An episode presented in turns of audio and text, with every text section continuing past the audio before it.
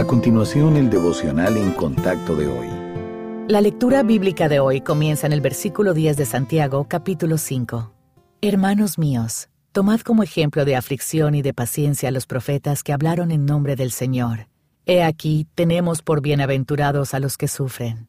Habéis oído de la paciencia de Job, y habéis visto el fin del Señor, que el Señor es muy misericordioso y compasivo. Podemos pensar que nuestra teología y nuestra actitud sobre el Señor se revelan por lo que decimos creer. Pero cuando nuestras oraciones no son respondidas y las circunstancias no cambian, la manera en que esperamos dice mucho sobre lo que creemos en realidad.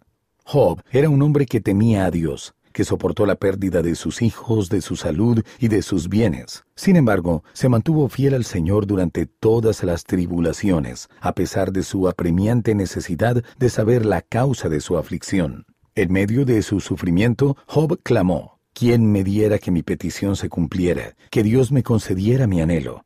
Cada día estaba lleno de un dolor implacable, pero su consuelo y su alegría eran que no había negado las palabras del santo. El mundo que nos rodea juzga a Dios como injusto, indiferente o maligno, pero este nunca debería ser nuestro caso. Cuando el Señor guarda silencio en nuestros momentos de adversidad o confusión, debemos acudir a su palabra para descubrir lo que ella dice sobre su manera de ser y sus caminos. Aun cuando lo que sentimos nos parezca aplastante y nuestra fe comience a flaquear, podemos mantenernos firmes en la verdad de las sagradas escrituras.